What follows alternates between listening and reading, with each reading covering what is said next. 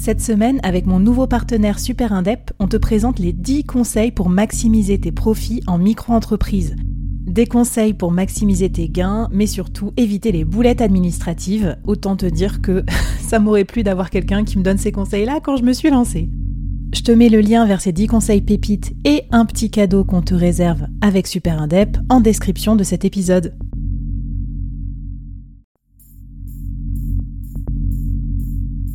À quoi ressemblerait ton business si tu pouvais être épaulé par les meilleurs experts? Avoir un board de rêve disponible 24 heures sur 24 pour t'aider, répondre à tes questions? Je suis Flavie Prévost et ce board, je l'ai créé pour toi dans ce podcast. Tu es dirigeant, entrepreneur, freelance ou tu vas bientôt te lancer? Ne reste pas tout seul dans ton coin. Inspire-toi des conseils des meilleurs chaque jour par ici, à mon micro. Et si tu l'oses, on te mettra au défi parce que nous, ce qu'on aime bien, c'est te faire progresser vite et bien. Alors bienvenue à toi, bienvenue dans ton board et bon épisode.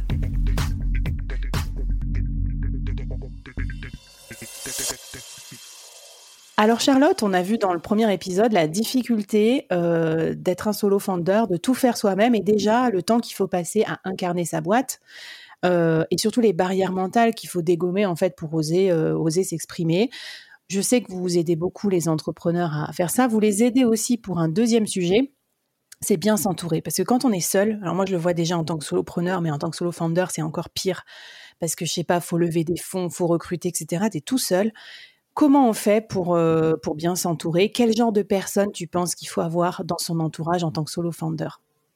C'est hyper intéressant ce que tu me dis parce que euh, c'est vrai que la question de qui je dois avoir autour de moi, c'est une question qui se pose souvent et c'est important aussi de se faire challenger par des personnes qui bah, nous ressemblent pas forcément euh, parce que dans notre famille, dans nos proches, nos amis, souvent c'est des personnes qui, qui te ressemblent quoi. Et c'est vraiment chouette quand tu te lances d'avoir des personnes qui justement vont pas forcément aller dans ton sens.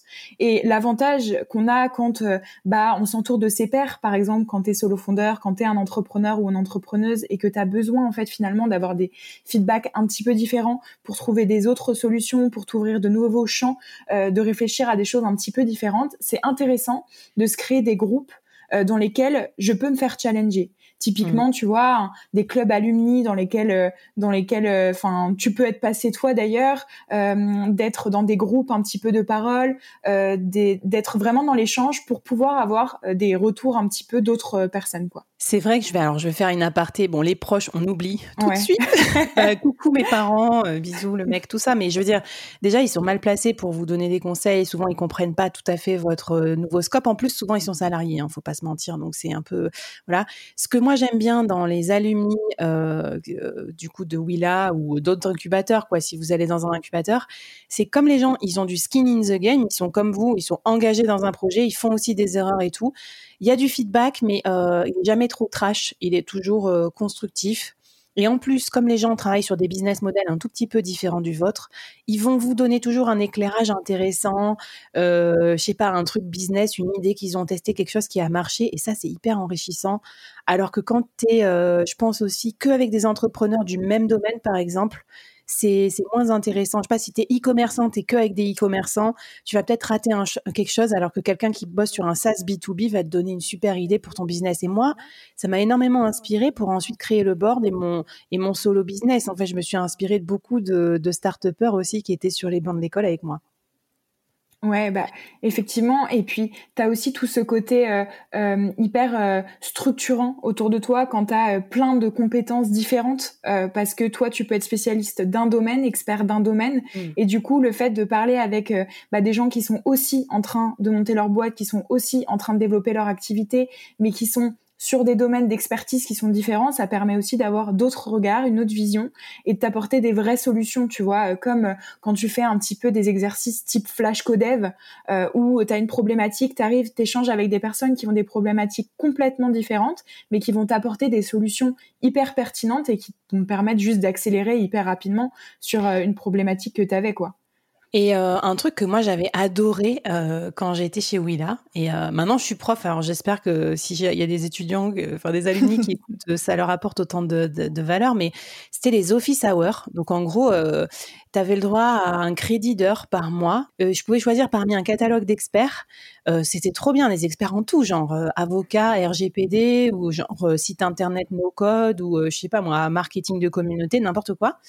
Et du coup, tu as une heure en face à face avec un expert et genre, il te, il trop sur ton truc. C'est comme un, consulting, euh, euh, ouais, un consulting euh, one-on-one avec un méga expert. Ça existe toujours ça chez Willa? Raconte-moi un peu comment, ouais, bah, en place? C'est exactement ça. C'est toujours euh, pour les startups euh, trois permanences par mois sur euh, toutes les thématiques dont elles ont besoin. Donc je sais pas, j'ai une problématique de communication, bah, je vais voir un expert qui va m'aider à me développer sur mes réseaux. mais tu vois, ça passe par par ce genre de choses pour des personnes qui sont accompagnées. Mais c'est hyper important aussi d'avoir du réseau quand t'es pas accompagné justement. Tu vois, avoir des mentors sur lesquels tu peux t'appuyer quand tu as des, des problématiques. Je pense que c'est hyper important de pas rester euh, figé sur une problématique et de juste pouvoir poser la, bonne question à la bonne personne pour avancer le plus vite possible.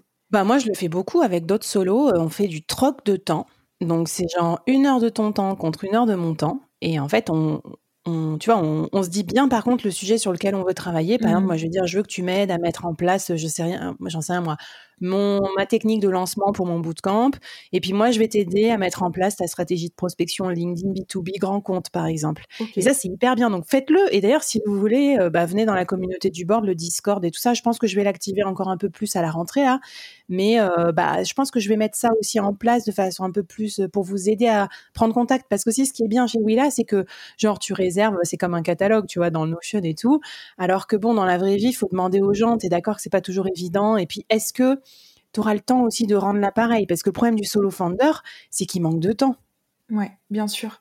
Oui, après, effectivement, c'est aussi savoir euh, se dire que à un moment, ce que je vais donner, je vais le récupérer aussi. C'est aussi peut-être une crainte que tu as quand euh, tu as des grosses problématiques. Euh, tu te dis, ben là, je vais voir quelqu'un, il va m'apporter des connaissances, mais est-ce que moi, je vais avoir le, temps de lui rendre ou inversement?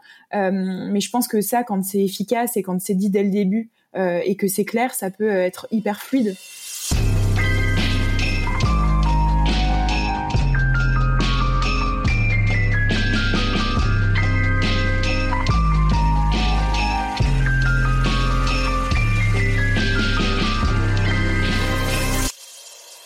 Ouais, non, mais c'est sûr. Mais après, moi, c'est pour ça que j'aime bien payer aussi parfois. Parce que déjà, un, quand je paye, bah, je, en fait, je m'achète du temps. euh, deux, je prends les meilleurs. Et puis trois, euh, euh, qu'est-ce que je voulais dire? Ça me force à bosser. Parce qu'aussi, j'ai remarqué que des fois, quand tu fais des échanges de bons procédés, t'écoutes à moitié. Tu sais, un peu comme tu t'inscris à un énième webinar gratos. Bon, t'écoutes rien. Tu, tu, tu fais un, tu un mail à côté. Bon, ça sert à rien. Donc euh, voilà, je sais que vous, vous avez des prix euh, euh, très, très contraints parce que vous avez des aides de l'État et tout ça. Je sais plus combien ça, combien ça coûte d'ailleurs parce que moi, je me disais euh, quel est le budget pour se faire accompagner quand tu es en solo founder? Bah, après, ça va dépendre, je pense, du stade d'avancement, tu vois. Euh, mais euh, aujourd'hui, oui, là, par exemple, on, on a l'aide du CPF. Donc, si tu as été salarié d'un groupe, enfin, peu importe, tu peux activer ton CPF. Mmh. donc ça, c'est intéressant. Mais sinon, les, les budgets, globalement, ils dépassent pas 1000, 1600 euros. Euh, globalement euh, en fonction de tous nos programmes. Et tu as les programmes bootcamp où là vraiment c'est c'est bas coût c'est à bas coût. Donc euh, donc voilà ça, ça va dépendre vraiment des programmes. Mais dans tous les cas je me dis que c'est intéressant aussi de pouvoir pouvoir actionner son CPF quand tu as besoin de te faire accompagner. Ah mais non mais c'est clair. En gros donc le truc est complètement pris en charge par ton par ton compte formation c'est ça? Oui exactement Trop bien. Et alors, un dernier sujet un peu poil à gratter, il faut que je t'en parle parce que je me rappelle de Willa, il y a déjà, c'était il y a peut-être 2-3 ans, donc déjà ça commence à dater un peu on m'avait dit genre, euh, enfin un peu tous les, les coachs et tout, ils disaient ah là là t'as pas d'associé, euh, genre c'est la cata quoi. Faut avoir un associé. Et à l'époque dans l'univers startup, c'était si t'as pas d'associé, tu c'est mort, tu lèveras pas de fonds. Mm. Mais quand même, on me disait aussi ouais la, plus grosse cause de mortalité des startups, c'est d'avoir un associé. Donc euh, les conflits entre associés. Donc on en est où de ce sujet de l'associé? Qu'est-ce que tu conseilles? Quand on est solo founder, c'est mort, faut vite se trouver quelqu'un pour faire sa startup? Ou est-ce qu'on peut quand même y aller tout seul? Alors, c'est une super question parce que l'association, c'est vrai que c'est toujours euh, une grosse problématique. Euh, c'est tout le temps dès le début des programmes, je suis toute seule, comment je vais faire euh, C'est énormément de questions parce que j'ai pas toutes les skills, etc. et que j'ai envie de développer, j'ai envie d'aller vite. mais c'est vrai que l'association, on dit souvent que c'est pire que le mariage parce que c'est juste, c'est, enfin, tu passes énormément de temps au travail, alors suffit que tu sois associé avec quelqu'un avec qui ça fonctionne pas, c'est terrible. mais tu vois, il y a un exemple de réussite, réussite que j'aimerais bien mettre en avant, c'est Olibi. Euh, je sais pas si tu connais ou je sais pas si vous vous connaissez le concept. Les trucs de yoga, non je crois. C'est les trucs de yoga, exactement. Et ben elle, quand elle est arrivée chez lui là, elle était toute seule. Et c'était une grosse problématique parce qu'elle s'est dit comment je vais faire quoi? Et mm. ben finalement elle a décidé de pas s'associer et aujourd'hui ça cartonne. Olibi ça cartonne à Paris, ça fonctionne hyper bien. Donc en fait je pense que ça dépend beaucoup de la personnalité de la fondatrice ou du fondateur euh, et ça dépend de à quelle vitesse aussi, euh, il est prêt enfin, il est prêt à se questionner sur la vitesse à laquelle il veut que ça avance. Si lui, il a le temps, qu'il se dit que, voilà, enfin, il a envie de le faire tout seul, il a envie de développer aussi des compétences parce que l'entrepreneuriat t'apprend tellement de métiers. Euh, je veux dire, aujourd'hui, le nombre de, personnes qui viennent chez nous, qui ont, euh, qui sont forts en commercial et qui ont aucune connaissance en tech et qui finissent par tout développer en no code. Enfin, je veux dire, voilà, c'est tellement, euh, tellement d'évolution et tellement d'apprentissage que je me dis que l'association, voilà, c'est une bonne question à se poser mm. dès le départ, mais qu'il faut surtout pas se précipiter. Euh, et pas prendre le premier venu parce que c'est vraiment pire qu'un mariage. Donc euh, Ouais, c'est clair. Allez-y, lancez-vous. Vous trouverez peut-être votre associé en cours de route, c'est ce qu'on m'avait dit. Et puis au final, moi, j'ai pas trouvé d'associé pour le board, mais je fais beaucoup de choses coopératives. Je bosse en collab avec d'autres communautés. Je fais des trucs à deux, à trois. Donc euh, voilà, aussi, c'est. Je pense qu'on est plus souple aussi sur l'histoire de l'association aujourd'hui. On peut aussi faire des produits co-brandés, des choses comme ça. Donc allez-y, lancez-vous. Un petit défi pour finir cet épisode avant qu'on passe au prochain, euh, Charlotte. Ouais, alors peut-être que le défi, ça pourrait être capable de citer deux personnes euh, à qui tu peux partager ta plus grosse galère de la semaine dernière, sans filtre. Euh, voilà, pour être vraiment toujours dans cette notion de partage et de s'entourer. Euh, ayez des personnes avec qui vous pouvez échanger de, de, vos grosses, grosses problématiques et de vos galères, quoi trop bien. Ben, big up à tous mes buddies qui peut-être m'écoutent. Merci de partager euh, vos galères avec moi et d'écouter les miennes. C'est trop bien, Charlotte. Je, bois tes paroles. On continue sur la route un peu euh, chaotique mais sympathique du solo founder avec un troisième épisode sur quoi se faire aider et accompagner. C'est aussi un sujet euh, extrêmement délicat parce qu'on n'a pas beaucoup de ressources, notamment financières. On va en parler dans l'épisode 3.